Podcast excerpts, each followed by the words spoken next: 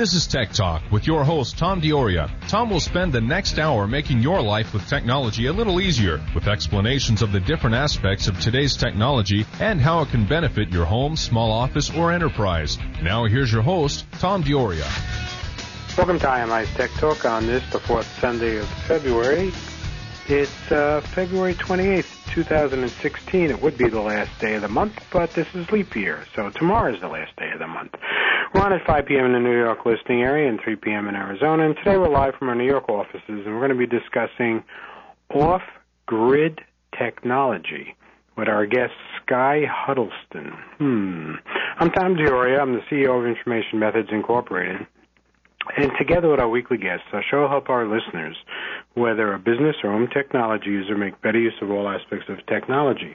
Just in case you're a first-time listener, in our first segment, Tech Talk provides you the review of last week's most significant events in technology. We start with an increased coverage of New York's technology scene, and we follow this with an industry-wide report which could contain information on conferences, announcements by vendors, new releases of software or equipment, or new contract opportunities.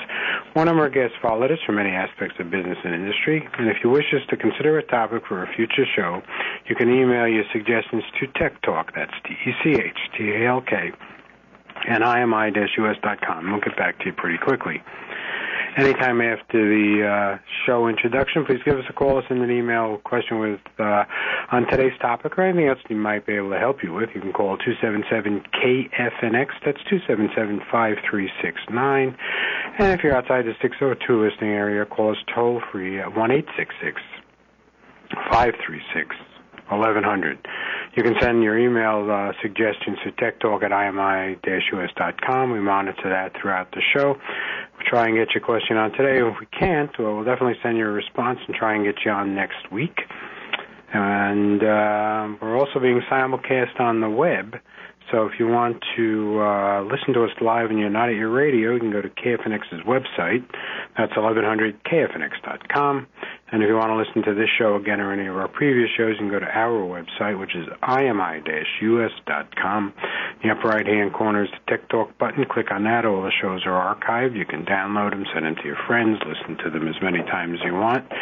It's free, so please take advantage of that, and please call me anytime during the show, and we'll try and get you on as quickly as possible. First segment, our week in review. It's our increased coverage of technology events in New York City and around the world, compiled by Dan DiOrio, Dave Brandon, and Jose Batista. Okay, we've got a lot of stuff to tell you about. Uh, first of all, we just wanted to remind you that last Friday, the 26th, um, we got a note here from the National September 11 Memorial. It was the 23rd anniversary of the bombing of the World Trade Center uh, on February 26, 1993. Um, and they wanted to help them in honoring John Giovanni, Robert Kirkpatrick, Stephen Knapp, William Mako, and Wilfred Mercado, and Monica Rodriguez Smith. Um, they had a moment of silence at 12:18 p.m. when the attack occurred, and those names are permanently inscribed in the memorial uh, as they died during that attack. So we send our prayers out to their families. Crain's tells us that by the end of this year, New Yorkers with cars will have one less headache. They won't have to race to a parking meter to avoid a ticket as the allotted time expires. Thanks to technology that begins rolling out this summer, New York's New Yorkers will be able to pay for parking by clicking on an app on their smartphones. Drivers also will be able to add time to the meter via phone and be credited for unused paid time. The city's 85,000 meters across the five boroughs will be accessible via the app. The pay by cell technology, which Mayor de Bill de Blasio heralded in an announcement recently, also could make parking easier and alleviate traffic in coming years. We've heard this uh, was going to happen before, so hopefully it'll actually happen this time. Some cities uh, that have had digitized parking are raising money by introducing different meter rates for residents and tourists. Other cities have found that dynamic pricing, raising rates at peak usage periods and lowering them at slow times can help reduce congestion by encouraging use of mass transit. Parkmobile is an Atlanta-based parking giant that is providing the technology for New York City. The company implements municipal parking technology in cities across the country, including Los Angeles, Houston, Atlanta, and also has private parking app Park Now that enables drivers to reserve spots in garages. Okay. Wall Street Journal tells us that the Rainbow Bagel may be the new croissant, complete with copycats. The multicolored baked goods pioneered by a bagel store in Brooklyn gave have gone viral thanks to a flood of social media and word of mouth. The exposure was so much that the store temporarily closed its doors in Williamsburg, that's in Brooklyn, saying it couldn't keep pace with the unprecedented demand. The shop reopened this week and plans to produce as many as a thousand rainbow bagels a day, but there are already other bagel makers making inroads in Brooklyn's Boerum Hill, Smith Street Bagels began offering multicolored bagels last weekend and said it is selling about 150 it makes each day. The store manager, Barb Killen, said that uh, he hears about something that's good, he tries creating his own version. Okay, let's see. Fusion tells us that in a pair of letters sent to state legislators and Airbnb users in New York. Airbnb admitted that it purged more than a thousand New York City listings from the site before publicly releasing data to regulators as part of a push to publicize corporate transparency. The data culling made it appear as though there were few professional hosts with multiple listings using the site to make a living off of illegal short-term rentals. In other words, Airbnb removed the data from its hundreds of very listings that were subject to the regulatory concern. Not exactly transparency standard definition. The data cleanse uh, was an effort to remove listings that appeared to be controlled by commercial operators and did not affect their vision for our community. So take that for what you will. Fortune tells us that uh, make no mistake who Microsoft sides with in the case of Apple versus the FBI. Microsoft President, President and Chief Officer Brad Smith said at a congressional hearing that his company's wholeheartedly supports Apple's refusal to assist the FBI in locking a terrorist. So we're going to add them to our bad list. Uh, the Redmond, Washington uh, based computing giant owns a number of companies and businesses that have shown support for Apple's objections to helping law firms break into an iPhone, argued one of its shooters, one of the San Bernardino shooters. Top tech executives such as Google's Sundar Pichai and Face owners WhatsApp's Jan Koum have made public statements in favor of Apple's CEO. Of course, they're all from California. This is an editorial on my part.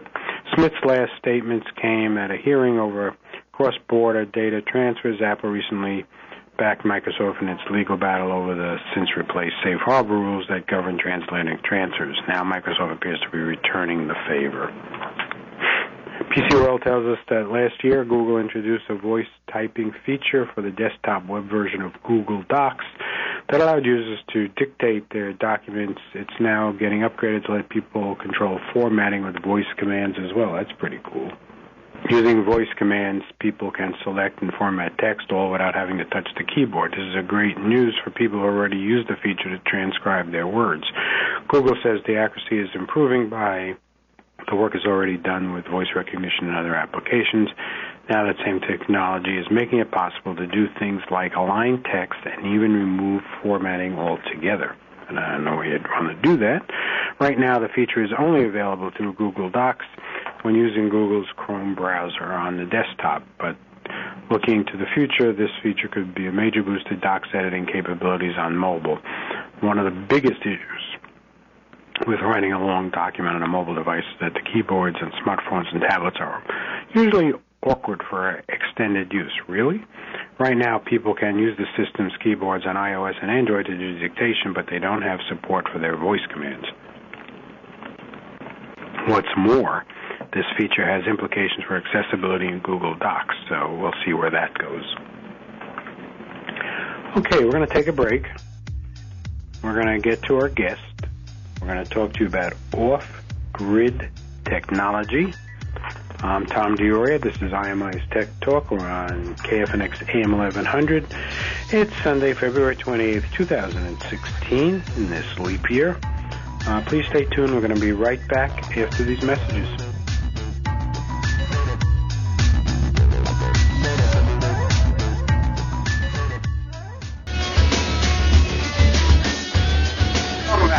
IMI Tech Talk on KFNX AM 1100. I'm Tom DiOrio. It's Sunday, February 28th, 2016. And as I mentioned to you before the break, uh, we're going to be discussing off-grid technology. Our guest is Sky Huddleston, who is the co-owner of Liberator LLC, manufacturer and designer of the first and only NRTL listed to UL 1482 rocket heater wood stove, good experience in gasification technology to run internal combustion engines. Mr. Huddleston attended North County Tech for mechanical drafting, architectural design, and geospatial engineering, and has also done work with passive solar energy and DIY wind power. Sky, thanks for taking the time to be with us. We really appreciate it. Hey, thank you for having me on. I appreciate that as well. So, uh, before we get into uh, the detail here, uh, for our listeners that may not understand what the title of the show is, what's off grid and what's on grid? Well, off grid simply means that you're not tied into grid power. Grid power, grid power is the electrical lines that supply most people with their energy for their homes and businesses. And off-grid means that you have your own means of power production independent of or separate and or separate from the grid. So explain to us a little bit about uh, some of the science behind energy. Well, energy is well, energy is locked away, and so there's only a finite amount of it, and so this thing called the conservation of energy and so what everybody need, needs to really understand is that energy can come from a lot of different sources in a lot of different ways. And so when you unlock those energy sources, you have to find them, find the best ways to utilize them. So for example, you, if you have a source of heat, a direct source of heat, you can run it through an external engine, an external heat engine, like a steam engine or a Stirling engine, and you could use that to make mechanical energy, and then you could transfer that, to turn the mechanical into electrical energy, or do mechanical work directly, or you can use the heat energy directly to, say, heat a space.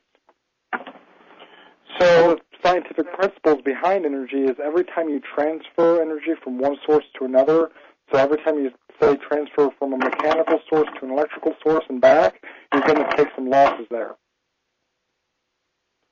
So, you got to so, bear that in mind with everything. So tell us how you got involved in this. Um, was this a passion of yours from from the beginning? Um, yeah, pretty much. Yeah, I've had several mentors over the years, and I've always been interested in science and energy. And I, when I was 16 years old, my father and I built a gasifier, and then a friend of ours had a, had us build him a core to that he was going to put on his truck, and we did that as well. So.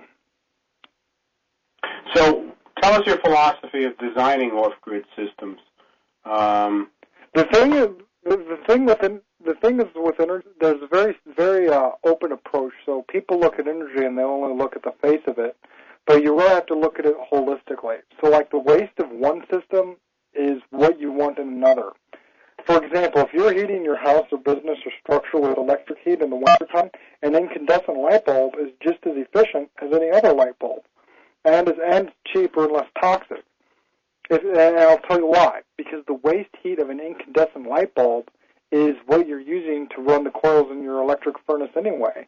So you might as well save the money in using incandescents in the winter. Oh, that's pretty interesting.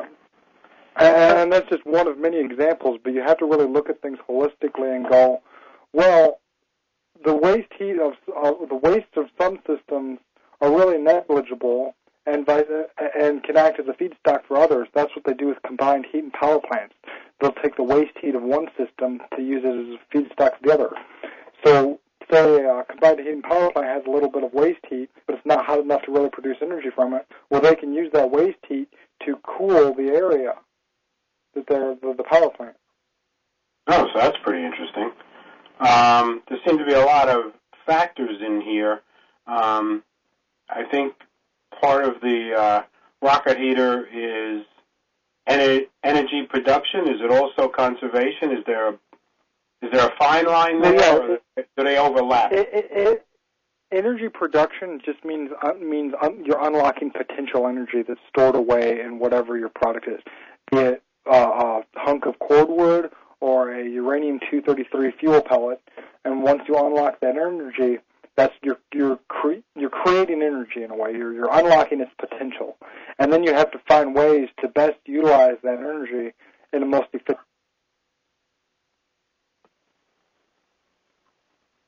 So that's really the difference there, because uh, energy conservation, like I said, just means you're saving the energy that you're producing, using it more efficiently. Okay, so if if we are producing efficient energy, uh, how do we get off the grid to heat and cool a house? In other words, right now I'm getting. It, it depends on your geography. Okay. I'm, I'm sorry, this phone has a this phone has a serious delay. I apologize, but it depends on your geography. So if you're say like in Arizona, you might want to look into passive solar systems. Passive solar, especially you know, for higher heat areas, you can utilize thermal mass in your household uh, and make your house out of, say, like the natives and the ancients used adobe. And so when the sun was up, that thermal mass that their house was made of, that cob and adobe, would absorb the heat and then release that during the night when it was cooler, and so things would stabilize. In a colder area, uh, you might look at other options. Passive solar might come in the form of skylights or a uh, or a solar heater. You know, so a lot of people talk about solar energy, they immediately think of photovoltaics. Well, I mean, solar energy just means sunlight, and you can use sunlight for whatever purposes. You can use it, like I said, in skylights to give you cheap and free excess lighting, which is very good, and I highly recommend that because it is extremely affordable. Or you can use it as a passive heater, which there are different ways to build passive heaters. One method that I like is taking large uh, black aluminum window screens and building a double pane face on on top of it, and then behind that insulating it and running air through it, and using uh, convective currents to passively heat your structure. Sounds uh, complicated and expensive. Not really. The materials is not expensive at all to build a passive solar heater. Like I said, it's just a wooden framed box with insulation on one side and two panes of, of glass. You can use single panes too. You just be more efficient to use two panes. You'll capture more heat. And then you uh, have a uh, inlet and an outlet port on the top and bottom of your passive heater, and you can either blow through, blow air through it with a fan, so you have a forced air system, or if it's if it's south facing enough and heats up enough, you can have you, the heat alone will run its own thermal cycle and uh, it'll undergo convective by itself. Now, Sky, the example you gave was being in in Arizona. Uh, what about if I'm in Alaska? What's the how can can I be off the grid there? Uh, yeah, you can. You can. You'll just need more energy to heat a structure. Um, now, I, I coincidentally I do own a, a wooden pellet stove manufacturing firm, which fuel pellets are coming into their own now, but I won't get into that now. So the bio, biomass is a really good source of energy because it's very energy dense and it's very uh, uh, well, convenient. It's very convenient. So you can use biomass and you can cease using it at the flick of a switch, essentially. I mean, compared to solar, which is unpredictable, or wind, which is also unpredictable. So if you're in a very cold area, I would recommend heating your structure with wood, but if you actually want to go off grid, there are other ways that you can utilize biomass to produce energy. Like I said, I built gasifiers. Uh, I don't know if the people on your kind of doubt that they're familiar with gasification, but this is what, what deals in pyrolysis. So you can use biomass or coal or charcoal, whatever, any, basically anything that burns, and you pyrolyze the material to form off gases. You know how if you have a campfire, if you smolder it, it'll smoke. All a gasifier does is it takes that. It, yes. No, go ahead. Okay, all a gasifier does is that it takes the uh, it burns feedstock in a low oxygen controlled environment and it smolders it in such a manner that the smoke is so dense and so concentrated that it can be funneled into the engine and mixed with air and burned, so it becomes flammable. You're you're making producer gas or syngas, which is a uh, synthetic form of natural gas. In a way, I mean, it's, it's used similarly. Of course, it's made up of different products such as methane, hydrogen, and carbon monoxide. So is this and something that, that uh, your rocket heater does, or is this something that people can do on their own? What's what's necessary to do this? Gasification, uh, there's a bunch of different ways to do it. So this is something that people can do on their own. If there's a really easy project called a cross draft gasifier, but you need to use coal or charcoal in it because it's a much superior fuel than biomass.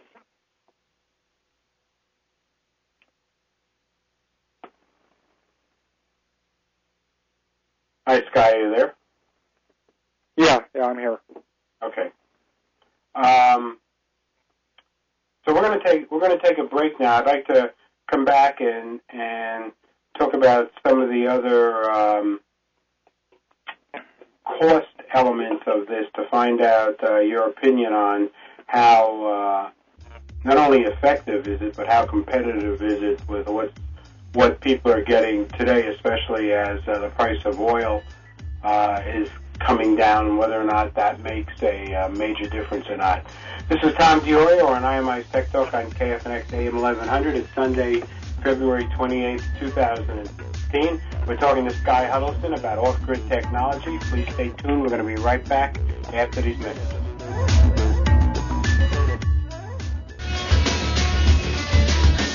Welcome back to IMI's Tech Talk on KFNX AM 1100. I'm Tom DiOrio. It's February 28th, 2016.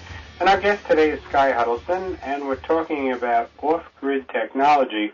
And in the introduction, I mentioned that uh, Sky is the co-owner of Liberator LLC, the manufacturer and designer of the first and only NRTL-listed uh, rocket heater. So maybe uh, before we get into um, the efficiency and cost savings, tell us a little bit about the history of what a rocket heater is for our listeners that don't understand that, and then maybe we can get into uh, a little bit more about what that technology does. A rocket heater is, to put it in the most basic way that I can, is a wood stove uh, or pellet stove in our case that has an extremely small firebox with a very large heat exchanger, and the internal riser chimney is geometrically shaped so in a way that it maximizes the thermodynamic heat transfer of all the combustion products, and it burns at a very rapidly accelerated rate so that it has all the oxygen that it needs to burn up all volatile organic compounds as much CO as practically possible. They were originally designed as masonry heaters by permaculturalists in the early 2000s.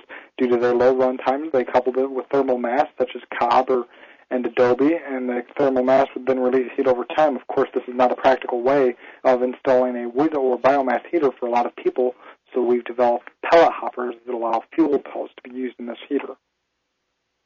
Now, tell us a little bit about uh, does, is the name significant, rocket heater, or that's just something that's uh, historical?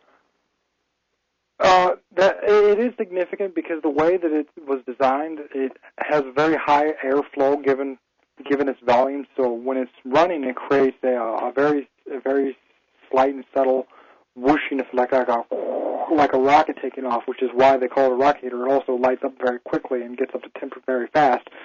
So I guess you could deduce, the name from that aspect of it as well, but it is a more, you know, it does have roots to the name, purpose, and meaning.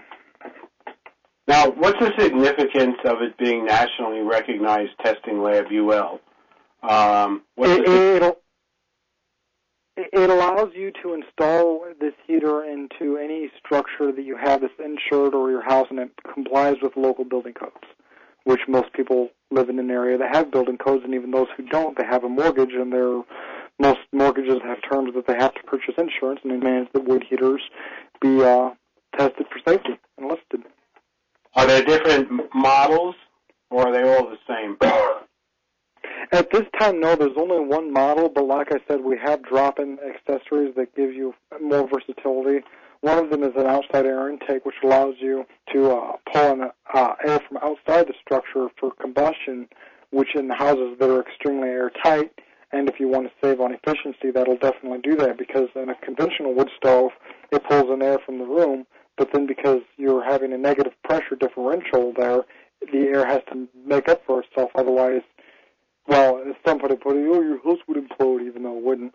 But it would make the draft very, it would hamper the draft, and it would suck in cold air from the outside, so it makes it more drafty. So when you hear people talk about how fireplaces make the other end of their house colder, that's because it's sucking in air from cumulatively through all the gaps and cracks of your structure. And when will uh, Liberator start start selling these? We're right now we we're selling them right now, but we're only we're going to introduce the pellet hopper and outside air intake, which are drop-in accessories that bolt in very easily uh, with four set screws, and so it can be installed yourself. You just install the rocket heater, follow the owner's manual, install it, and then drop in the pellet hopper and outside air intake, and now you can burn pellets as well. So we're selling the rocket heaters now, and we'll be introducing the pellet hoppers within a couple weeks. And I'm going to install it myself. You can install it yourself, or you can hire a professional. Um, I re- if you have the budget, I recommend hiring a professional. But I mean, we we always installed our heaters ourselves, but you know we have the skill to do it. A lot of people don't. And what type of person am I looking? What type of person am I looking to install it? A plumber? Well, no, no, no. You you want a, a hearth and a chimney expert, someone more more adept to HVAC, but it's, it's a little more specialized. Okay, and when I install it, I, I would call the I would call the HPBE. They have a list of all trained professionals. Okay. Most of them. And when I uh, fuel it with the pellets, how long does it usually run before I have to refuel? Over 10 hours, which is phenomenal for a rocket heater, which is used to run times less than 30 minutes. That's pretty impressive. Where do you make these? We manufacture them in the United States with all U.S.-based materials. That's so, great. hey, while we're on the topic of while we're to, while the topic of installation, you can uh, if someone's interested in, in the technicalities of installing it, they can download our owner's manual as a PDF on our website at www.rocketheater.com. Oh, terrific! So I don't have to buy it. I can look first to see how complicated it is. Yeah, yeah, it's not a terribly complicated install. Um, it installs like you like most other chimneys would.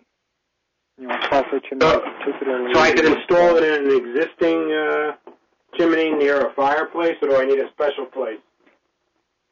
No, no, you can if you have an existing chimney, you can definitely install it in a masonry chimney. That's actually a lot easier. They have uh, stainless steel flue liners for a couple hundred bucks that you can put up there, which increases safety tremendously and increases your, the efficiency of your draft. So yeah, you can definitely install it through a uh, uh, existing masonry chimney. There are even ways that you can do it without using a stainless steel flue liner that I go over in my manual. Is it expensive? Uh, it's not really an extension; it's just a liner. No, no. I mean, is the uh, rocket heater expensive? Uh, is, is it an extension? Yeah, yeah. Well, I mean, Oh, it's like expen- anything that installs, like, expensive. What's the cost? Oh, the expense. Okay, the expense is fifteen hundred dollars. Okay. Fifteen hundred dollars, So with, if I with the so if I decide I can't install it, it's fifteen hundred plus. Okay. And and you mentioned that uh, you have a pellet company that I could use for fuel. Um, is that a relatively inexpensive Well- fuel? Fuel pellets vary in price. So, like in my region, they're about five dollars a bag, but in a lot of areas, like Wisconsin, they're less than two dollars a bag. And a bag weighs forty pounds, and you get them by the by the by the ton, two thousand pound pallets, or individual bags. So, fuel pellets are very inexpensive in a lot of places in the country, particularly areas with a lot of waste biomass that they compress in mills. Pellets burn extremely efficiently and very cleanly. When rods burn, you can't even tell that they're running. There's no no visible opacity at all, no smoke. You can't even tell that it's running. So they're that clean and efficient. With rocket heaters, like I said, the exhaust stays very cool, usually under 220 degrees Fahrenheit at all times. And most wood stoves have an exhaust in excess of 800 degrees. So we're really out all the potential heat out of the fuel. So, Sky, if I were to get one of these, I would uh, basically be off the grid in terms of buying uh, heat from uh, either an oil company or an electric company.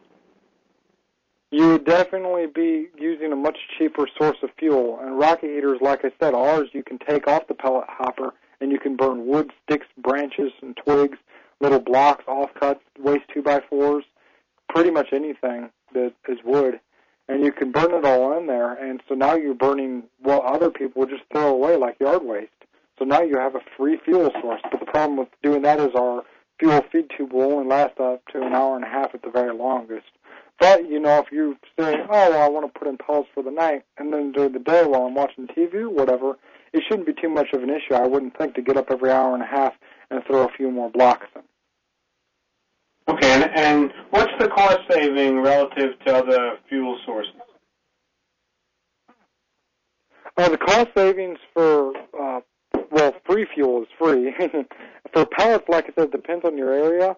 But natural gases will always be cheaper in most areas than even fuel pellets. But you, if you don't have natural gas available, fuel pellets will be cheaper than virtually any other alternative in most areas, and significantly okay. cheaper at that. You, if you're like using fuel oil, you're going to pay for the rocket heater is going to pay for itself in a couple of years, if not less time than that. And then after that, it's all savings.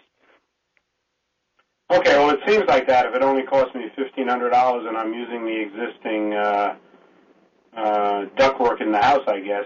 Um, is that is that? I guess I have a naive question for you. We've got about a minute left in this segment. Um, does the heat get around the house just by coming out of the rocket heater, or do I need to hook it up to my forced air system? No, you don't need to hook it up to a forced air system. It's like a conventional uh, wood stove. The heat is radiative heat, so it's a lot more efficient. So instead of uh, it heats more things up like you radiatively and a little bit of the air, but it is a more efficient heat in that regards because the radiant heat is more directive. But if you have a like a house that's under 2,000 square feet, it's going to heat it with ease. You know, but you might have to run a few room fans if you have a lot of walls to get it around. But other than that, it should heat your house just fine. We won't have a house larger than 2,500 square feet anyway, in my experience. Okay, we're going to take a break. Uh, give our listeners that website again. Uh, www.rocketheater.com. Great. This is Tom DiOrio on IMI's Tech Talk with Sky Huddleston talking about off-grid technology. 20th February 2016. We'll be right back after these messages.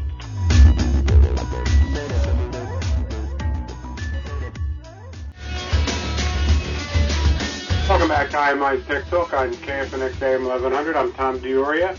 It's the 28th of February 2016 and uh, we're talking to Sky Huddleston about off-grid technology, and we're talking about the Liberator rocket heater.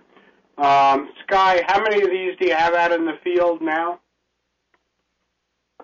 Well, right now we've only sold a, a few here and there preliminarily.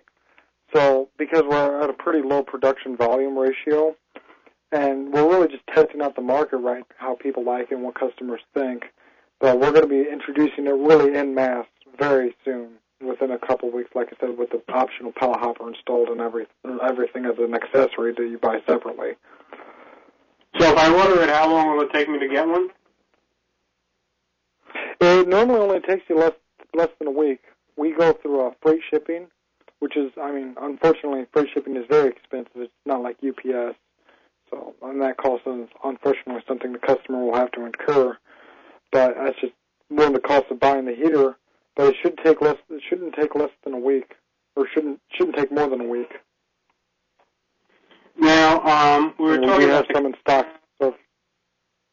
Yeah, we were talking about the uh, competitiveness uh, and and the cost savings, and you mentioned that uh, the return on investment uh, would be relatively quick. Is that uh, a year, two years, ten years? Oh, well, it, it, again, it depends on on your source of your previous fuel. So if you're using electric heat, it's going to be very quick. If you're using propane, it's going to be a little bit slower to pay back for itself, and so on and so forth. So it really depends on the cost of the current fuel that you're using. Like fuel oil, you're going to have a very very quick return on investment, less than two years easy.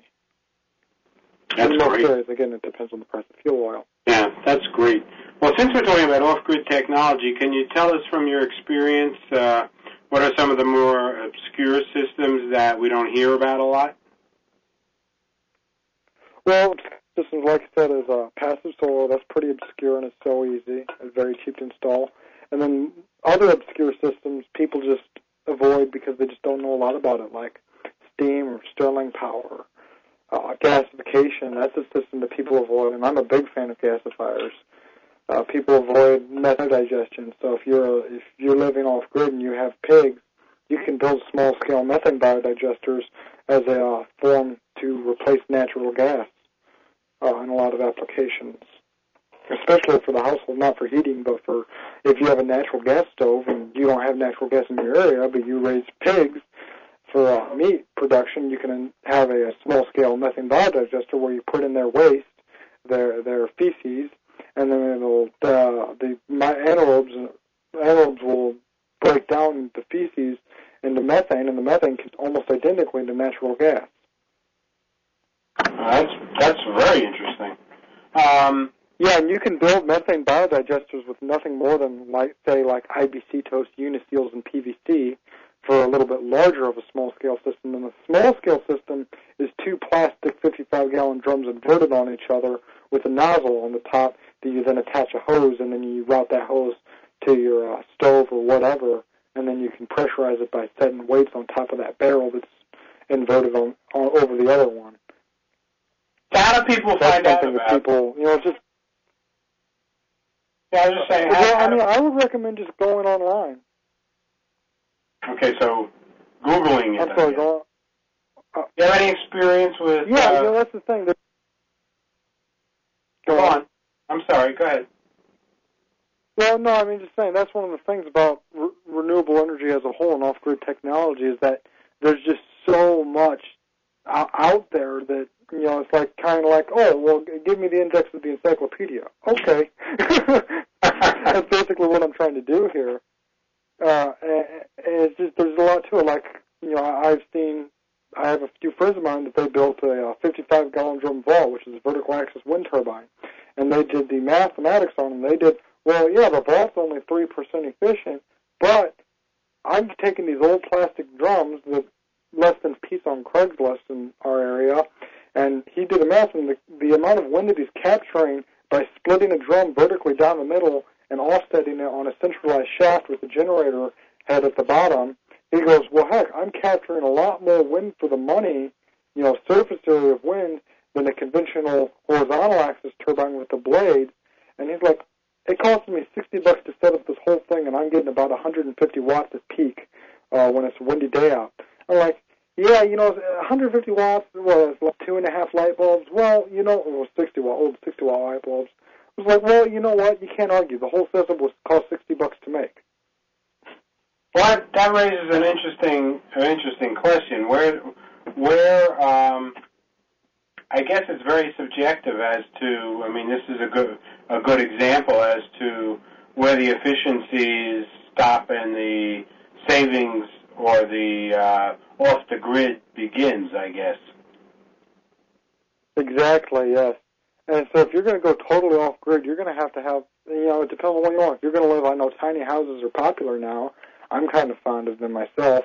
So if you have a tiny house with low energy demands, you could probably get away entirely with a few volts and and a little bit of photovoltaics. Or if you want to think beyond, have higher energy capacity demands, you're going to need to look into internal or external combustion. So if you want to do something like steam power, I recommend uh, Mike Brown's website, uh, which is MikeBrownSolutions.com. He's another Missourian, but he specializes in steam. And I, if you want to look at the steam power, that really gives you a lot of options because what you can do, a lot of people who live in rural areas, well, they just burn their trash. Well, if you have an external combustion engine, it can use any heat source without detriment. So you can now that trash that people are literally burning in a burn barrel and wasting all that heat. Now you can use that in your uh, external combustion generator, which is a steam engine hooked up to a generator head.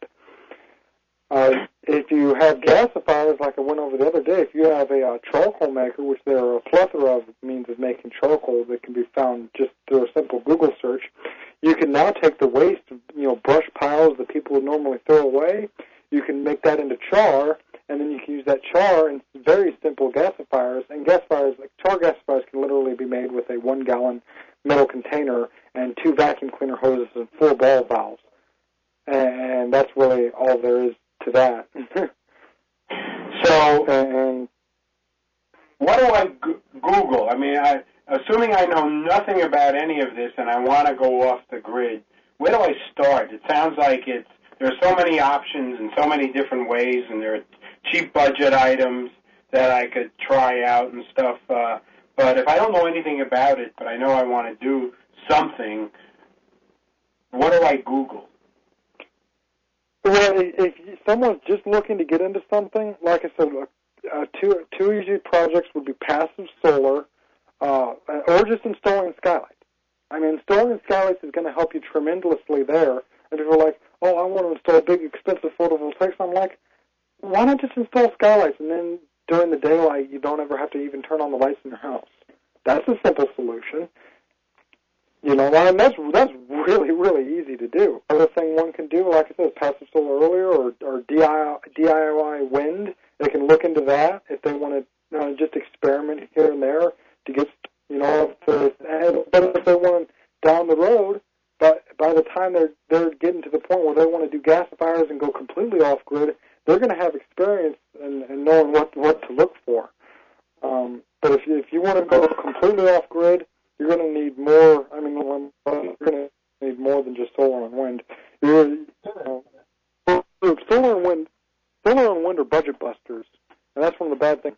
Uh, unless you have like the 55 gallon VAWT.